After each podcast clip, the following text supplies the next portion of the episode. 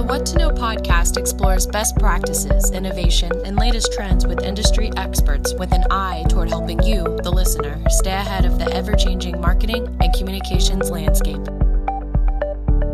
Good afternoon. This is Aaron Strout, CMO of W2O Group and host of the What to Know podcast show. I am here today in uh, sunny Santa Monica, California, and I am sitting with Tracy DiNunzio, who is the founder and CEO of Tradesy. Uh, we're going to learn a lot more about Tradesy in a minute. I'm sitting here in their very elegant but startup-y office, and I mean that as nothing but a compliment. It's it's a We'll very it. very cool space on Second Street. Uh, welcome, Tracy. Thank you so much, Aaron. So, one of the things that I love to do with the folks that we're interviewing is I like to get to know a little bit about where did you come from, right? I think that I'm always amazed by the different stories people tell and how diverse those stories are. Uh, you, in particular, have a very unique story, I think, in the sense that uh, you didn't start off as a businesswoman. And uh, in fact, you actually started off as an artist, as a painter. Let's talk a little bit about, you know, what did you paint and what sort of head you, headed you in that direction before you you know took the right hand turn and decided to go the uh, the startup route. Sure. Um, so I was a painter. I that was I. I Well, we own- still are, but just don't have a lot of time for it. Um, I don't think I've painted in probably seven years, but now you know this company is is the art I do every day, and I don't I don't miss painting because it feels um, just as creative and fulfilling, and even more exciting to do this uh, than it did to have a career as an artist. So I'm I'm happy, um, even though I'm not making art in the traditional sense anymore. And when I was, it was just something that I did from the time I was very young and kind of had a natural knack for. Um, and I started off as a portrait artist. I trained in very traditional ateliers in New York City. I used to take the train on the weekends from the time I was 11 or 12 into Manhattan from our home on Long Island in the suburbs. Um, and I would take figure painting and drawing classes at the Art Students League. So I would take the train to Manhattan to, to paint and draw naked people. And um, I was really fascinated by, by people more than anything. Um, and so I liked capturing them. Although later in my career, in my 20s, I shifted from figurative work to more abstract work. And I think that was just part of the natural exploration of different ways to, to express yourself via the, the painting and drawing mediums. So fascinating story, and fast forwarding a little bit up until uh, I think four ish years ago, before you or as you were starting Tradesy, you had an interesting way of saving money and sort of raising money before you get into um, you know some of the larger venture capital firms, which we'll talk about in a second. But uh, if I heard correctly, I think you started taking advantage of this service called Airbnb and renting out your place. And tell us a little bit about what that experience was like. Yes, Airbnb was my first VC because VCs weren't interested in initially in funding an artist with no business experience. So while I learned and and taught myself about how to build this business in the early days when I was bootstrapping it, um, I was spending a lot of late nights doing YouTube tutorials and and reading about how to do everything from graphic design to SEO to um, some light coding, and I would fall asleep on my couch on top of the computer and I ended up sleeping most nights on the couch. So when I heard about this new thing called Airbnb, I thought, well, that's great. I could rent out my bedroom, use the earnings to fund the company, and sleep on my couch, which I'm doing anyway. Um, so I started renting my bedroom on Airbnb, and that was what funded the business. It was actually not four years ago. So in four years ago, we launched Tradesy, but for three years before that, I was working on a smaller, more specific version of Tradesy. It was just in the weddings category, and that was sort of the bootstrap phase where I used Airbnb to fund it and prove our concept. See, so in the spirit of transparency, Tracy and I were talking about this in our prep. Uh, our friend Jesse Draper, a mutual friend, you know, set this up this morning. Usually, I have lots of time to do the background research, and so this was my fast research effort to, to get up to speed. So thank you for the the uh, winging it the today. connection. We are winging it a little bit. Um, I would like to rewind a little bit though and say, you know, how did you get this idea and what was that moment where you said, I think I've got enough to put this into practice and actually build a business around this? And actually, maybe let's talk a little bit about you started with the wedding space, but now you do it, I think, with clothing and uh, accessories. Um, it's really this concept of being able to, we talked about before, give people higher end experiences without having to pay full retail price because guess what? People like my wife go out and buy really nice handbags or a dress or sweater. Um, eventually, they may grow out of it, they don't want it anymore, or they just would like to get something else. So they need someone to be able to sell it, someone beyond a thrift shop or a consignment shop. So you're taking this to the e-commerce platform and probably putting all sorts of fancy algorithms behind it. But back to the original question, how did, you know, what gave you this idea that this might be a great business idea? Well, I was an artist um, and I had fancy taste on an unfancy budget when it came to fashion and shopping. Um, so throughout my 20s, I got pretty good at scouring consignment stores for really good deals on very high end luxury designer fashion. Um, and then also, conversely, at selling those items either through consignment stores or on eBay when I was done with it, them and wanted something new. Um, and I saw right around 2009, right after the financial crisis, that I wasn't alone, that pretty much every woman I knew uh, felt like she had an overflowing closet but nothing to wear, would have loved a way to monetize her wardrobe, the things that she was no longer wearing, but that this thing that I was doing with the consignment stores was too time consuming and complex for most women. So I would ask my friends, why don't you sell that thing you're no longer wearing or using? And why don't you go buy a used one? And they would say, well, gosh, I just, it's so complicated.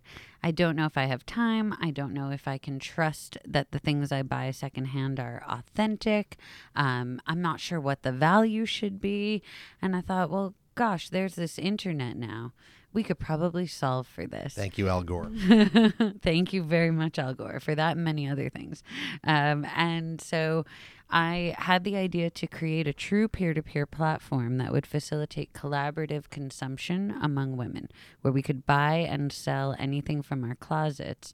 And it had a little bit of a. Um, the the initial concept wasn't as fleshed out as Tradesy is today. We do have algorithms to guarantee authenticity and to match buyers and sellers with the right product and pricing. But at the time, the concept was really about liberating women from a system in which we're often marketed to, especially within the fashion and beauty categories, in ways that are divisive in ways that say you've got to spend just a little bit more and then you can look just a little bit better. And I always thought, well, gosh, if, if other women look better and feel better about themselves, that for me feels like a plus. I don't want to be competing with other women. I want to be collaborating with them. And anyone who's had a good friend or a sister knows that when you when you collaborate by sharing closets, you know, everyone's wardrobe gets bigger, everyone's life gets better, everyone looks and feels better. So I thought really even more than bringing a peer-to-peer collaborative consumption platform to life, that was sort of the the execution level thing that needed to be done in order to achieve the vision. And the vision was really to unite women in a collaborative consumption uh, concept to create sort of an alternative economy in which we could create a win like have a win-win way of engaging with commerce. So um, that along with the idea that fast fashion and disposable fashion had become really dominant and a lot of us were buying sort of the junk food equivalent of clothing stuff that you wear once and it you know kind of looks looks like it should taste good but it doesn't. And then it, it wasn't it was empty calories. So um, i wanted to support women in moving away from buying toxic uh, poorly made cheap apparel that doesn't make us look and feel good and investing into things that are created a little bit more sustainably. So you said something that i really liked and i think it's uh, emblematic of a conversation I've been having with a bunch of people in the industry. And so one of the reasons I met you, as I mentioned, was through Jesse Draper. Jesse runs Halogen Ventures. They invest in women led uh, and founded companies. I think she's not one of your investors. We'll talk about that in a second. But it is this idea of not empowering women in leadership roles for the sake of doesn't it feel good or we should, but lo and behold, there's actually an economic benefit and diversity. I think we've heard a lot about this, whether it's male, female, sexual orientation, background, is a healthy thing. And one of the things you touched on, which I think a lot of people wouldn't have thought of, which is instead of the competition, how can I collaborate with? How can I make this a positive experience and let everyone win? So let's fast forward that to you have a couple of pretty well known, very powerful investors, right? And I think this is where I know in talking to a lot of women um, who have gone down the VC route or the, the entrepreneurial route that it's sometimes these skills and these things that they know are that are probably more inherently feminine, although there are men that can exhibit these that investors have a hard time, right? Because women are almost too honest about it and they're too pragmatic, or they they throw things out there like let's collaborate versus compete. So I think we talked about um, Kleiner Perkins. John Doerr was one of the investors. Um, David Borderman, Bonderman, sorry, um, you know their family office invested. How did you convince? These very well known, very powerful, invested in all the the big tech firms to say, you got to give this a shot. Like this is actually something that you're going to really care about, even though you know I'm coming at this from maybe a slightly different angle than you know your maybe a male counterpart might. That was a long question. I apologize for that. Hopefully you followed. Yeah, I think. I mean, I think it's important to look at the data, and the data says that you know about three percent of all venture capital dollars are going to female founder CEOs um, or female te- teams that are led by women. So statistically, we know that women are underrepresented, underfunded in in tech. That said, um, the cohort of investors who have invested in Tradesy and by way of investing in Tradesy have invested in me are among the most egalitarian, I believe, in, in the industry. So I can certainly tell you war stories about my time on the fundraising trail and ways in which investors did not receive our pitch well that seem to be tightly correlated to some kind of sexism. Um, however, the investors who have invested, so John Doerr and Kleiner Perkins, um, you know, I don't know that this is as widely known as it maybe should be, but they have more female representation at Kleiner Perkins and have for the many years we've been working with them than any other major blue chip fund. Um, so when we pitched Kleiner Perkins, we were brought in by a female partner, and it was maybe 40% women in the room.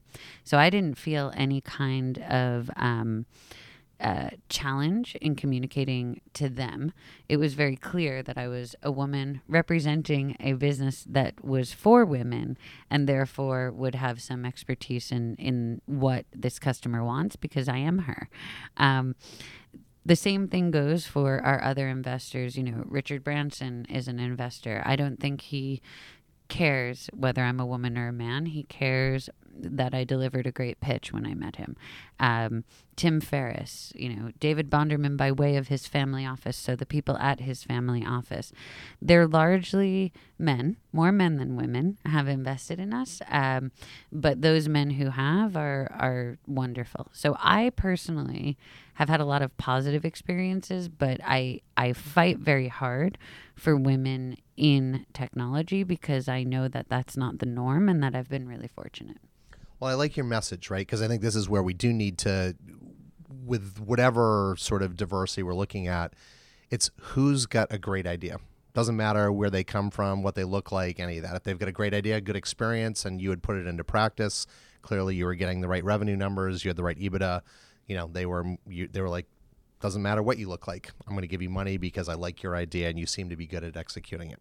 Well, yes, and also I think we have to be very honest. Like I'm a I'm I'm a white woman who is fairly um, easy to digest as a representative of my company. I think that where you often see women and and people in general feeling bias has to do with um, women of color and people of orientations or backgrounds that are just less familiar to those people who end up working in venture capital.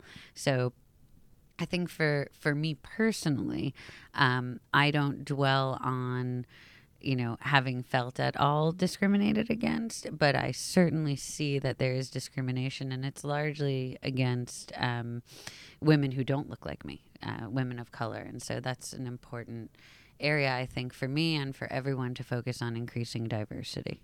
So that's a good point. Do you mind if I ask, like, how do we fix that? It is a huge problem, and I've heard some solutions, but I'd love to know from someone that's, you know, walked in the shoes of.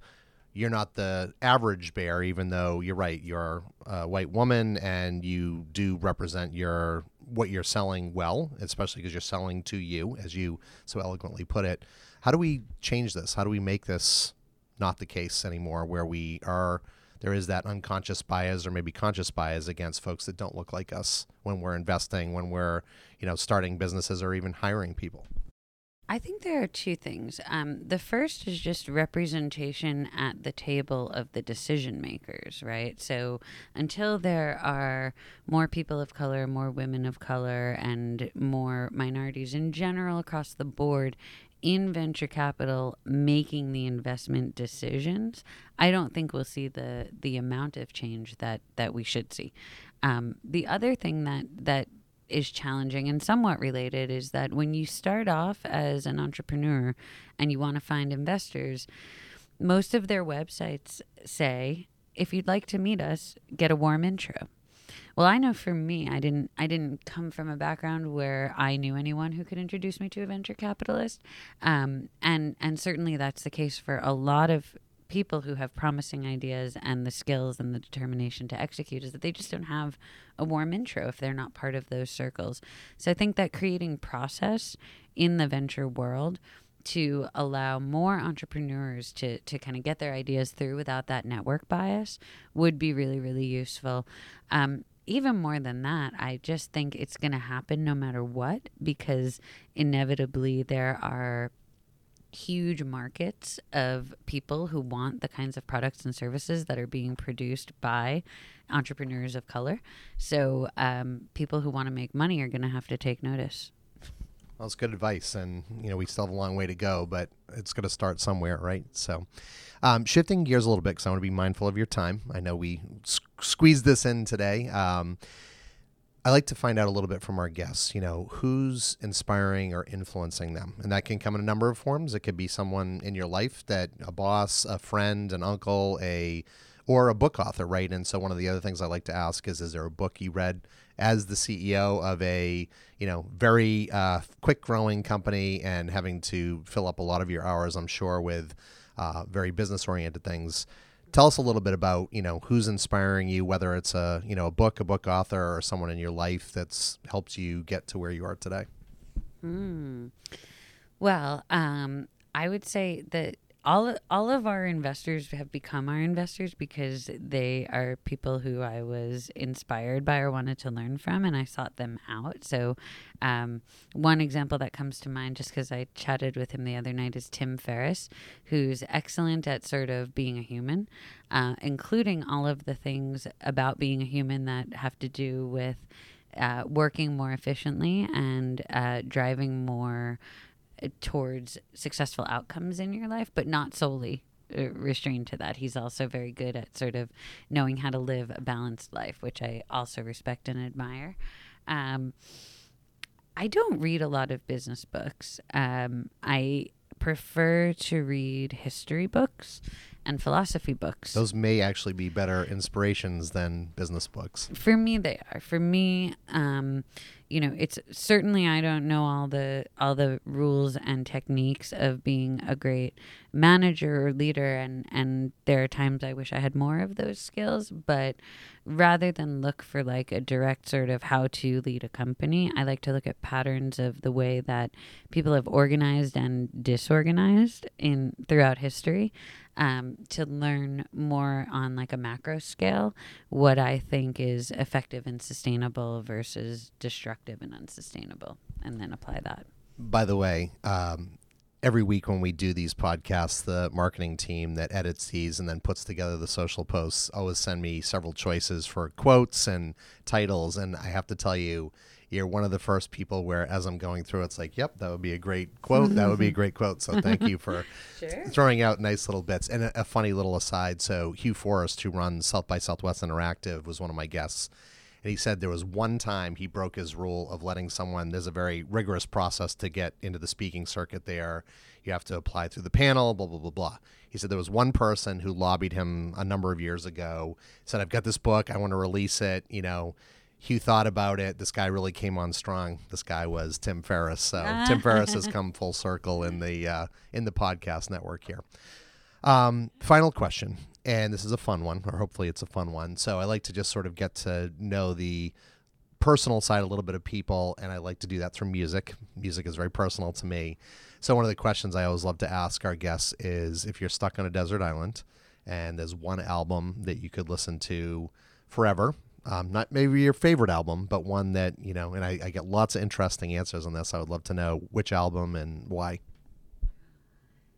Uh, I'm a like grunge kid at heart. It would have to be Pearl Jam what was it called? Eleven or ten? Yeah, ten. Yeah. Or verses. There are a couple of them, but ten I think is probably the one you're the talking one about. the one, the original the with with even flow and alive and all of the like 90s i'm a 90s baby so if i had one it would be very hard to choose but it would be it would be pearl jam and i would just like relive lollapalooza over and over again So it's funny. I I'm a big grunge fan myself. It's been sort of a tough, you know, last few years with Chris Cornell recently, and you know Eddie Vedder. So let's put a you know duct or a, bubble wrap around Eddie Vedder and don't let anything happen. But you know in Chains and certainly Kurt Cobain. So um, I am a big sucker for grunge music, and I think that is. I remember listening to that album when I was in grad school, and I was like, wow, this band does not sound like anyone I've ever heard before. So yeah i remember seeing a video on something called 120 minutes it was Remember that. hosted by Riki Rachtman yep.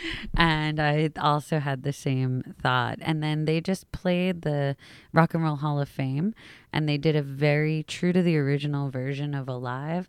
But for me, it was just remarkable because you know it's 20 years later or something, and you could hear the maturity. In, in Eddie Vedder's voice and, and the kind of the years that had passed while he also did a very faithful to the original version it was I thought it was really moving and spectacular. Well, it's a great way to end. And so this is Aaron Strout, CMO of W2O Group, host of the What to Know podcast. I've had the pleasure today of speaking with Tracy DiNunzio, who is the founder and CEO of Tradesy. Um, thank you so much for you know squeezing this in and for allowing us to do this in your office, Tracy. It was lots of fun. Thank you. Thank you. Want more episodes of the What to Know podcast? We post a new episode every Thursday. Check them out on iTunes, the podcast app, and the podcast page at w2ogroup.com backslash what to know.